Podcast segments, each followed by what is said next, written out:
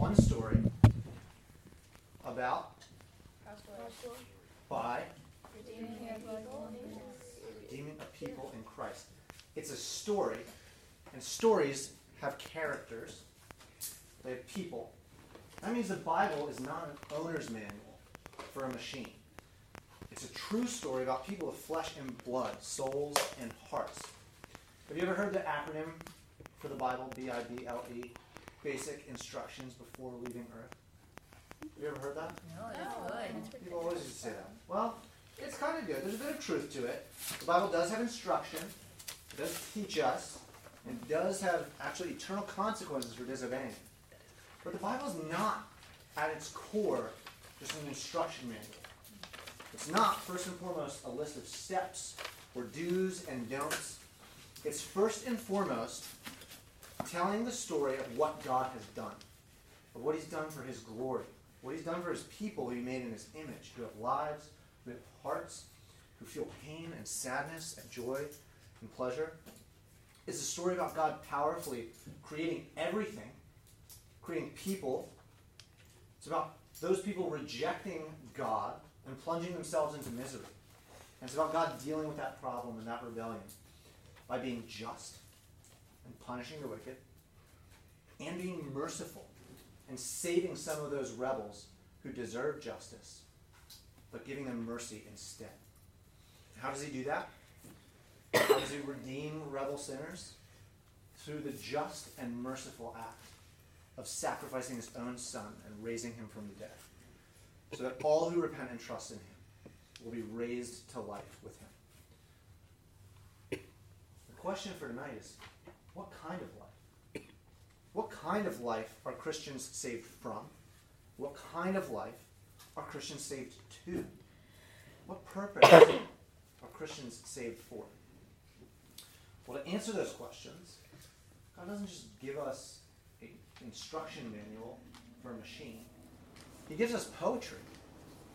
To show us true humanity, He's done more than just report facts like a newspaper reporter. He's done more than just give us rules like a principal at a school might do. In the story of Scripture, we get this break of poetry. The Psalms are part of the wisdom literature. Uh, Psalms, Job, Proverbs, Song of Songs, Ecclesiastes. These aren't part of the story as much as they're a break from the story. And someone in the story writing these things down for our good. Here's a question. I'd like to hear it from a couple of you at least. I know people are opinionated about this. Who is your favorite musician? And why is that person your favorite musician? Jonah. Definitely not Pearl Jam because you like them. That was Not Yeeper. Pearl Jam. First thing that came to my mind. Does anybody else have a, f- a- a- one or two favorites? George. Um, my favorite musician is probably, um, oh, I can't remember his name, but he like sort of invented Beethoven? skit, Mozart? skitting, scat, scat. Okay. Me. Me. Okay. Louis Armstrong. Louis Armstrong. Um, I have two. Um, I like, um, actually three. Um, Tyler the Creator, Bruno Mars, and King, and for King and Country. Okay. Tyler the Creator, Bruno Mars, for King and Country. Why do you like that? Um, I, what? You said Christian specifically? Nope. Any. My favorite band is Pearl Jam, like Jonah said. Oh, I love um, them. Bruno Mars, I um, um, my family's always liked him. We kind of grew up listening to him pretty much. I know almost all of his songs. He's just great, and like he's like a, like I said, I just grew up listening to Bruno Mars. Yeah. Sienna. And then, Oh. Oh. Just just that one. That was good. okay, Sienna. sorry. Sounds really bland because it's like a really basic musician to some people. Um, it, Mozart. Mozart. No, Why I Mozart? like Mozart. I don't know. It's classical music. I know, but like, it sounds like a basic a answer. Unique choice. I don't know, but like when I was little, I really liked listening to classical music, and I would. I even went to Mozart's home once, like the Very cool. It was We really saw cool. his very first violin. Yeah, and I don't know. I just I really like listening to classical music. And Yeah. so. Um, okay, anyone that knows me knows my favorite singer is Morgan Wallen. Yeah. Um, just have a look at my Facebook. Why do you um, more wall? what? um, because I know a lot of his music, and I'm a huge country music fan, and he's kind of like coming up on the charts and stuff, and I don't know, a lot of his songs I can kind of sort of understand. um, but I just, I don't know, I like the music he puts out. Yeah. Uh, we like music that connects with us, especially that connects with our hearts, that we resonate with. And so God is doing that very thing in giving us poetry or songs in the Psalms. They're written by men, so they're very human, but they're all inspired by God. What God's kind of doing in the Psalms is cracking open people's chests to show us what the human heart looks like what it should look like, what it feels, what it thinks, what it wants. The Psalms, then, are a huge help to us in learning our own hearts, which are really, really complicated. Why do we know we should do one thing, but we want to do a second thing, but we end up doing a third thing? Why do we know that we should do our homework, but we really want to get better at music or drawing? But we end up just watching YouTube. Our hearts are really complicated. Can anyone give me an example of something that you know you should do, but never end up getting around to do? Okay. My homework. Home. Jonah. Organizing my room. Organizing your room. Mentally, you know these are things you should be doing, but you end up not doing it. Augie. Writing my book. writing your book. Something you even want to do. No one's forcing you to do that. You want to do it. You never get around to it. Jeanette. Last week, I took an art piece home, and I was like, I will finish the sketch over the weekend. You'll never guess what happened. You know, maybe. Uh, Sienna. Wrong. Animating, learning Japanese. There's a lot of things that I just am like, I really want to learn this. and I want to become really good at it, but I'm tired. Yeah. Oh, actually. Hannah. Um, I forgot. Oh wait, no, no, no, no, no, no, no, no, no, no. Um, um. Oh, okay. Turning my homework in, like I do it, but I never turn it in, ever. Okay. And also doing my ALA stuff, I never turn it in. Yeah. Mentally, you know you should. You never get around to doing it. Kaylee. Um, so I have like this paint by number thing that I've had since Christmas of 2021, and I'm not even halfway through with it. I just So- that in there. Yeah. What are we going on? Two and a half years? All right. Just about. I'll do it. George. Working out. You know you need to work out. You just don't do it. You don't want to. Nathaniel. Um, piano. Yeah. Uh, I know you started that. Does your momentum just kind of tend to well, Uh, I do mean, anything like me? for just about any instrument I've ever played, it's just been off and on for years. Yeah. I can play it. I just, I'll find the time too, and I'll just sit down at it, and then immediately get distracted with something else. I've come so far as to like go to sleep on the piano. Wow. You tried though. A lot of these things are things that you're choosing to do. So, rationally, you would say you want to do this. And why are we doing it? Well, the Psalms help us shed light on our complicated, sinful, and passionate hearts. Hearts that were made to love God. Hearts made to be righteous. But hearts that are drawn to sin. Hearts that are afflicted by enemies and tragedies. The Psalms we'll see show us three things, at least. The Psalms show us David's heart, show us Jesus' heart, and help show us our hearts. The Psalms show us David's heart, Jesus' heart, and our hearts. So let's first look at how the Psalms reveal David's heart. If anyone remembers what we did last, Tal taught last time, but before that, we were in our series as we're going through the Old Testament. We were in 1st and 2nd Samuel. And who did we learn about? David. David. Yeah. David, who was who was he? Who was David? George? He was the king of Jerusalem. Yeah. He was the king in Israel. He was any anything else? Um, I was just gonna say he was one of the good ones. Yeah. yeah. Well, as good as you can be. Yeah, as good as good. He was a king after Yeah. God. Was a man after God's own heart. He was a good king. He was sinful. Uh, but as we see in some of the Psalms, he was repentant. He loved the Lord. he praised the Lord. Because of David's faithfulness and because of God's grace, God promised to bring about Jesus from his descendants.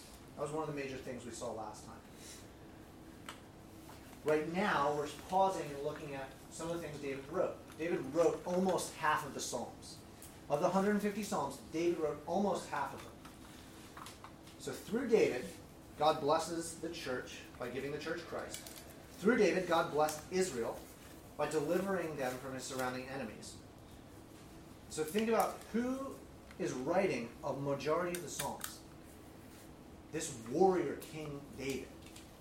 He delivered Israel not through being really wise and making a bunch of peace treaties, but with a sword. Cut off Goliath's head. He killed thousands of people himself in his lifetime. So when we look at the poetry that he wrote, keep that in mind. This isn't kind of a weak, mamby-pamby guy who really would prefer to be at a desk writing poetry. This is a blood-soaked king writing these songs. So especially this half of the room. Guys, if you think poetry isn't for you, you think thinking about the heart and expressing the heart is something girly, think again. God created both man and woman to relate to him with their whole selves. And that's a large part of what it means to be made in the image of God, to be made in relationship with God. And in the Bible, the center of man is the heart. The mind, the will, the feelings, the emotions, thoughts, desires, they're all described and summarized as the heart. Our hearts, according to the Bible, define and direct us. So that means, according to the Bible, not caring, thinking you're too cool to care about anything at all, is pretty foolish. And it's no substitute for caring about the right things. And the Psalms show us what David cared about. They show us David's heart. So the Psalms let us see with full honesty who he was. David lets us see and know him better than we can see and know ourselves sometimes. What we're reading is divinely inspired poetry that reveals him and his heart. So there's honesty in it and accuracy in the Psalms. Let's everyone open your Bibles to Psalm 31.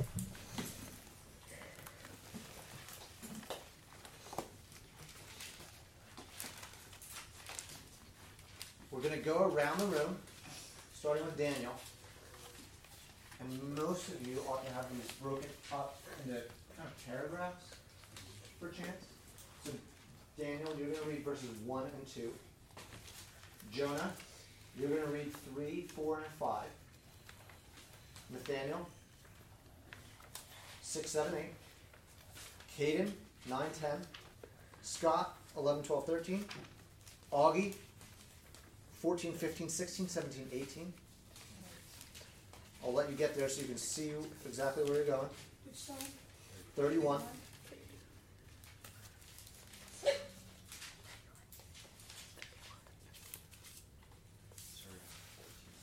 Fourteen through eighteen. Okay. Nineteen twenty, George. Are you there? Okay. Um, We're almost there. almost there. Lily, you'll help him make sure he knows nineteen and twenty. Janae, you'll read twenty-one through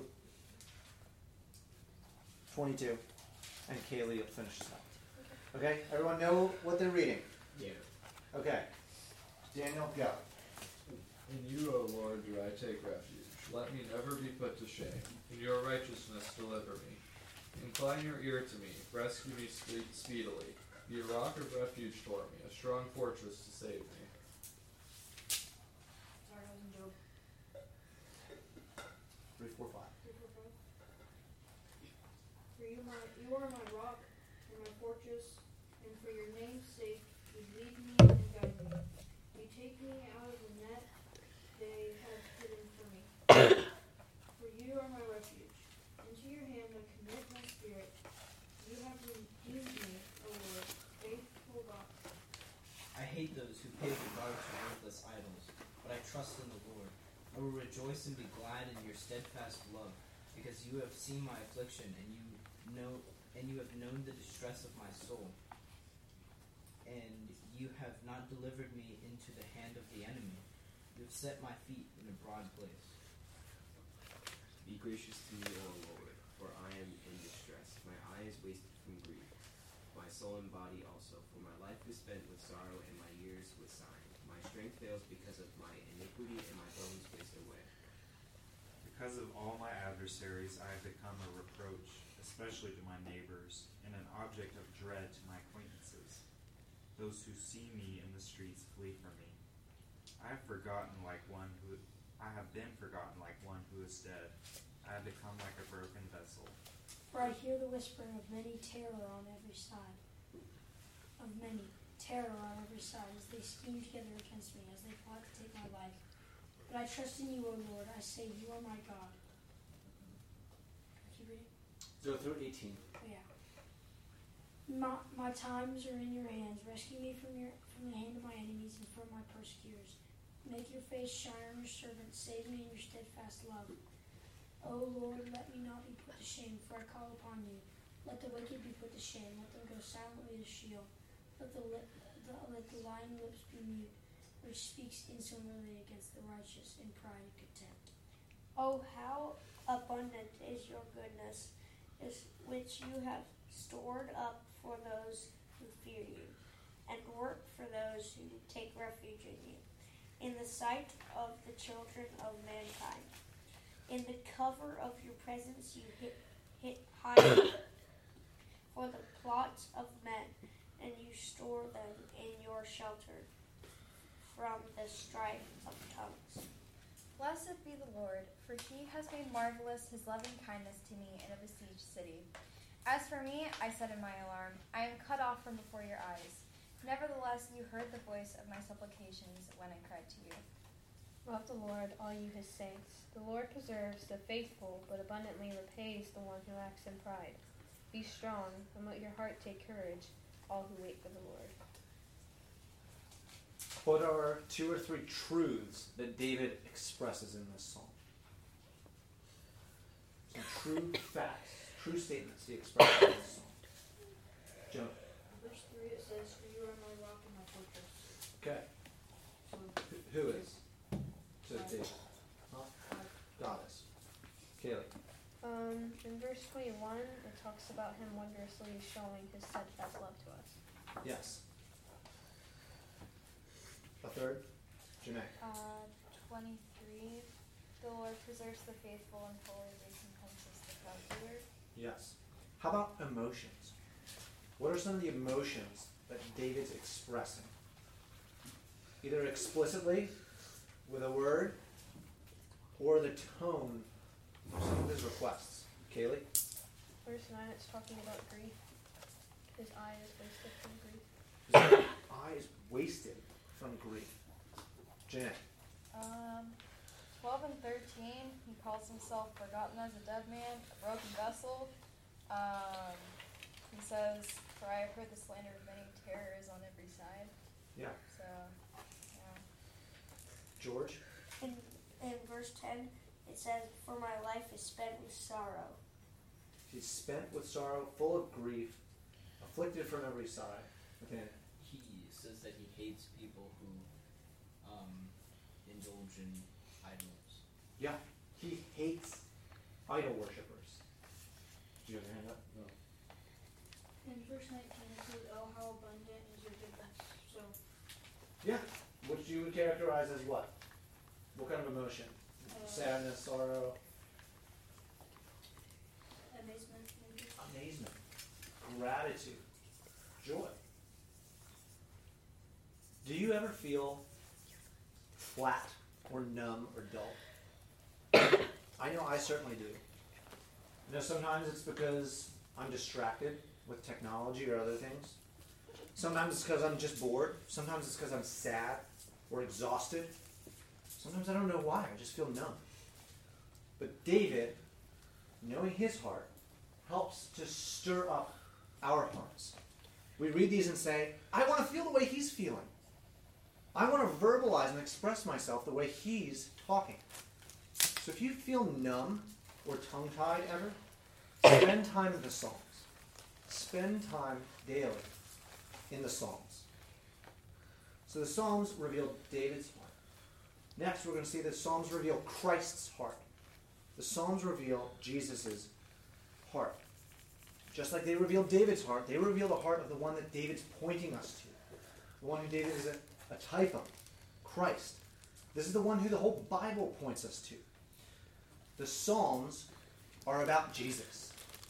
The Psalms are about Jesus. Even though they were written hundreds of years before Jesus walked the earth, they are all about him.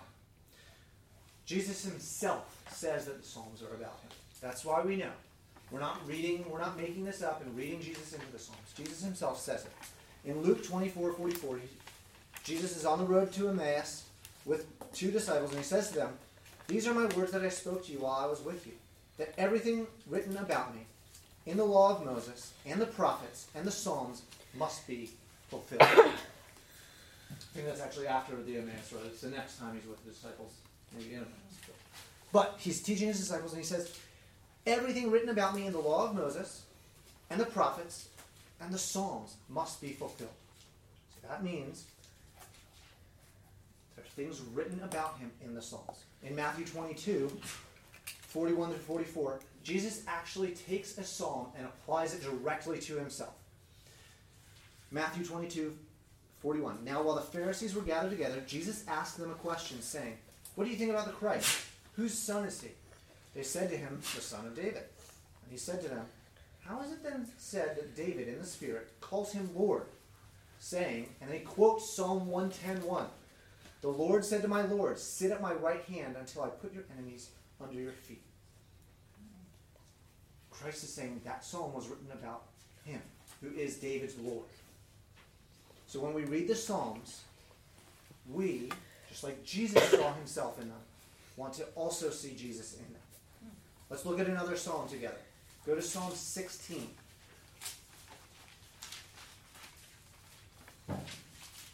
This is a psalm worth memorizing.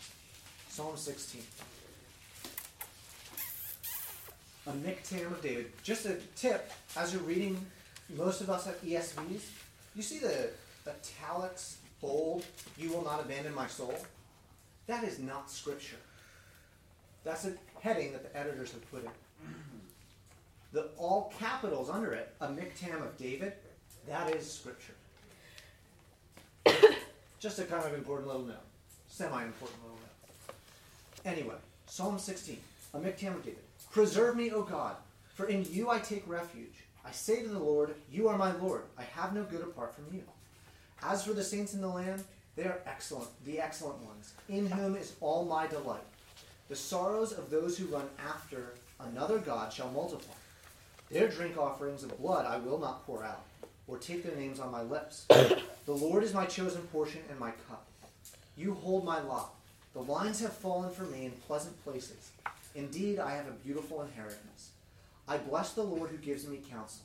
In the night also my heart instructs me. I have set the Lord always before me. Because he is at my right hand, I shall not be shaken. Therefore my heart is glad and my whole being rejoices. My flesh also dwells secure. For you will not abandon my soul to Sheol, or let your Holy One see corruption. You make known to me the path of life. In your presence there is fullness of joy. At your right hand are pleasures forevermore. Where do you see Jesus in this psalm? George? Um, on, um, in, uh, I forgot, I forgot. Does anybody see Jesus in this song? Will. Verse 5 Lord, you alone are my portion and my cup. Who who where is Jesus there? Okay, never mind. I say, okay, it's because I think of like cup and I think of like the Last Supper, and he's even telling them, "Take this in remembrance of me." And he Mhm. also takes about it in Corinthians, and so that's why it's like, "Lord, you alone are my portion and my cup." Yeah, I think that's true. The Lord God was Jesus' portion. That's who he chose. Janae? Um, so verse 10. Yeah. Uh, I'm looking a lot at the second half because it says "Your Holy One," Mhm. and that is capitalized. And when something like this is capitalized, it usually pertains to God, Mhm. and I believe that that pertains to Jesus. Um, and then when it says, "For you will not abandon my soul to Sheol," that could be talking about Jesus' death, maybe, or it could be pointing to death and resurrection, so that he would not abandon our souls to Sheol. It would be worth attending church for the next couple of Sundays, making sure you're there, unless you're on a trip out of the country. country. Uh, we'll be going through Peter's sermon at Pentecost. Peter quotes this psalm and says it couldn't have been about David because David's bones, he's speaking in Jerusalem because David's bones are right over there. So this psalm can't be talking about him. It has to be talking about Jesus, whose body was not left in the ground. It didn't decay, see corruption. It was raised after three days. So Peter himself says this about this psalm. Yes.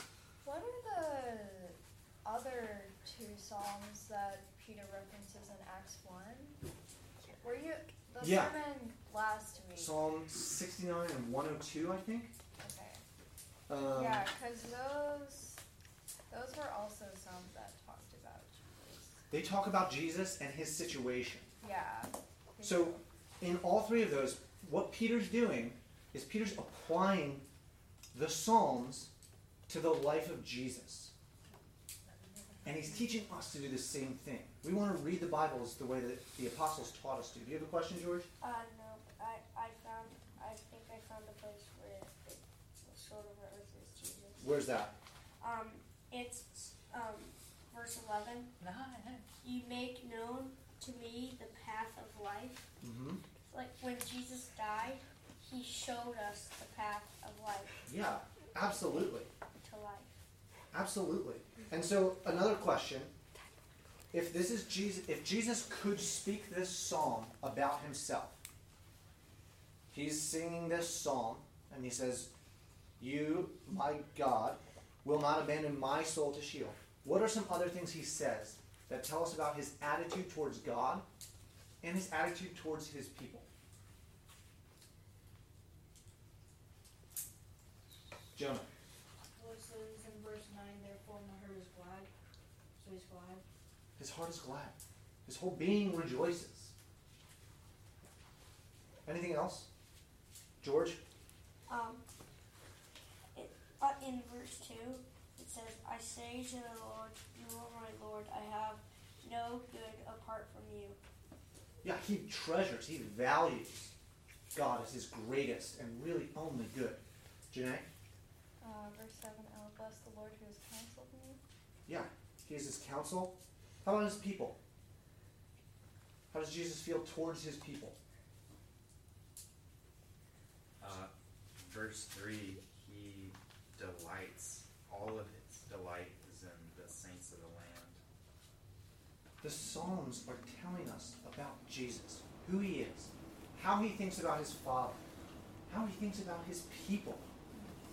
This Psalm's teaching us that Jesus loves the Father, he desires God's glory, he loves the saints. How has Jesus' love been shown for the saints? By suffering for them. Countless Psalms are about suffering. We read two tonight that include uh, a, a great deal of suffering. We're Talking about grief, tears filling his eyes, sorrow unto sorrow. They're about suffering under affliction from evil men, even affi- affliction sometimes it seems like from God Himself. God shows His love for us in sending His Son to suffer in the place of guilty sinners. Sinners like you, sinners like me. And the Psalms open up Christ's heart to give us a taste of that horrible suffering that He endured. My God, my God, why have you forsaken me?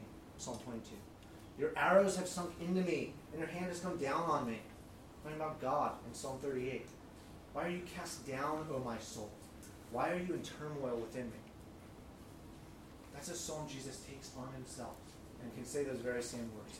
Christ endured a lifetime of suffering and sorrow, culminating in bearing the full weight of God's wrath against sin on the cross. Jesus suffered out of love.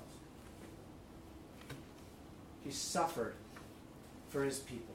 Greater love knows no man than this, Jesus says, than to lay down one's life for his brother. Do you fear suffering? Do you get nervous about going to the dentist? It's good and natural to avoid pain and suffering, to dislike it. Do you fear God's wrath? Does your conscience torment you sometimes? Are you overcome with guilt ever? We fear suffering and we want to avoid it, but we know ultimately that we deserve it. Jesus, truly God, but also being truly and fully man, feared suffering. He was tempted to avoid it. And he didn't deserve any of it. But in love, he took on human flesh and endured suffering that he didn't deserve. And he shows us his love, not only in his actions, but also in the Psalms. He opens his heart to us. Do you want to get a better understanding of the depths of Christ's love for his people? You want to get a better understanding of the depth of Christ's suffering and sacrifice? Read the Psalms. Read the Psalms and run to the one who can deliver you from your fears and deliver you from eternal suffering. Because Jesus went willingly to the cross, we can be delivered from God's wrath. And so the third way the Psalms help us is that they reveal our hearts. The Psalms reveal David's heart, Christ's heart. The Psalms reveal our hearts. They're for us. They describe the one who can save you. They describe the one who became like you to save you. They describe the heart of Jesus who took on a heart like ours. He didn't have a heart like ours, he took on a heart like ours with emotions in order to save sinful hearts like ours and in order to shape hearts to be like his. The Psalms teach us about our hearts and our lives. They teach us to respond to suffering in the same way that Jesus did. So even though Jesus took our eternal suffering, the Bible's clear earthly suffering will continue. The Bible promises that each and every one of you here will suffer. And especially if you desire to live a godly life, you will suffer more, God promises you. But we see two things in the Psalms. One, that God can redeem your suffering and actually use it for good. And two, how we should respond to suffering. First, think about for a second if God brought good out of Jesus' suffering, he can bring good out of your suffering as well. And I actually, just as an aside, an apologetic aside, if God doesn't exist, then your suffering is not meaningful at all. It doesn't mean a thing. Actually, if you're if God doesn't exist, there's no such thing as suffering. It's just molecules reacting in a certain way. So your suffering, apart from God and His existence, would be meaningless. We all know that's not true. We all know that's not true when we're in the midst of suffering. We know that it's very real, and we know that it's purposeful. How do we know that? Well, God's made us in His image. But God's Word tells us that it's meaningful and that He has purpose behind it. So if God brought good out of Jesus' suffering, He can bring good out of our suffering too. And second, the Psalm teaches how to respond to suffering. And we want to respond to suffering the way David did. and therefore the way Jesus did. Briefly looking at Psalm 54. Uh, o God, save me by your name and vindicate me by your might. O God, hear my prayer, give ears to the words of my mouth. For strangers have risen against me. Ruthless men seek my life. Skipping to verse 4 Behold, God is my helper. The Lord is the upholder of my life. Skipping to verse 6 With a freewill offering, I will sacrifice to you. I will give thanks to your name, O Lord, for it is good. How does Jesus and the psalmist respond to suffering? They don't deny it. They're not stoics who pretend like they're not suffering. They acknowledge it. They don't complain about it. Instead, they give thanks and praise to God through it. They trust in God and give praise to Him through their suffering. So the Psalms teach us how to respond rightly to suffering. The Psalms explore the lowest of the low, explain the highest of the highs. The last five Psalms are just Psalms of praise. They're Psalms of singing, worshipful praise to God, rejoicing in God. The whole range of human emotion are in the Psalms. It's showing us that the Bible is not a user's manual for a machine, but it's poetry from God that helps us understand our fleshly, sinful sometimes human hearts. The Psalms help us see what faithful reactions to sufferings look like. The Psalms teach us how to repent from sin. They teach us how to pray. If you remember a few weeks ago, we prayed through a psalm. The Psalms help us to see Christ. The Psalms help us to see what it means to praise God, what that looks like. And the Psalms help us to see who God wants you to be, what He wants your heart to be like, how He wants you to love, what He wants you to want. We were made to love God with our whole hearts. We're called to love God with our whole selves. And God, by His Spirit, helps Christians to live that way. And it teaches Christians what it looks like. Not through mystical experience, not through waiting for some kind of emotional movement or waiting for a still small voice, but through the poetry of the Psalms. So before we split up, before we end in prayer, I'd like to think of two or three ways together that you could incorporate the Psalms into your day. What are two or three ideas, ways that you could incorporate the Psalms into your day? Jonah. Read one in the morning and pray through it. Read one in the morning and pray through it. Every morning, you wake up. The first thing you could do is be in the Bible, reading a psalm, setting your heart aright, directing it in the right way. As soon as we wake up, our hearts go haywire in every direction. That'd be a great idea. Janae, And you memorize one that you like. memorize a psalm that you like. Psalm 16 would be a great place to start. Psalm 1, Psalm 2. Any psalm that you like. That's a great idea. So, first thing in the morning, committing one to memory, which would be daily work. Jay? Uh, going through it with someone, like in discipleship, or just with someone in your household or someone. Yeah, read through it with someone. Talk about it. Pray through it together, like we did the other week. Any questions about the Psalms before we pray and then split up? George? Um, if I'm like in a sticky situation with a, like, I don't know, someone who's like lying or something, can I look to the Psalms? That sounds like a setup question because the answer is absolutely yes. so many of the Psalms, some of the Psalms we read tonight are about people being unjustly afflicted or persecuted or sinned against. Because that happened to Jesus all the time.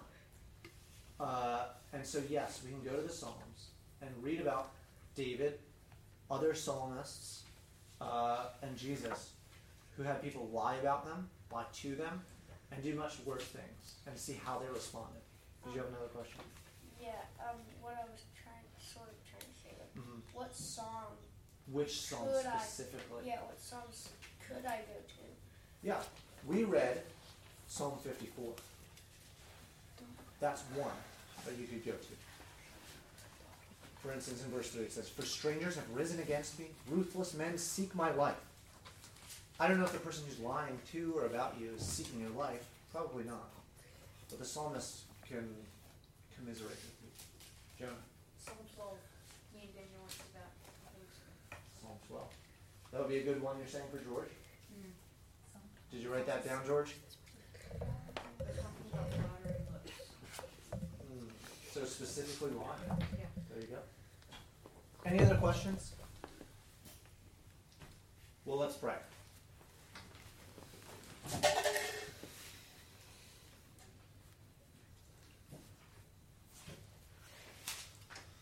Father God, we praise you. We praise you in the sanctuary. We praise you in the mighty heavens. We praise you for your mighty deeds. We praise you according to your excellent greatness. we praise you with our whole hearts. Lord, help us to offer more wholehearted praise, more true and honest worship.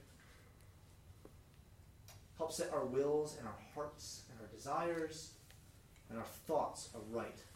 Help us through your word. Help us through your songs. Help us through your son. And it's in his name we pray. Amen. Amen.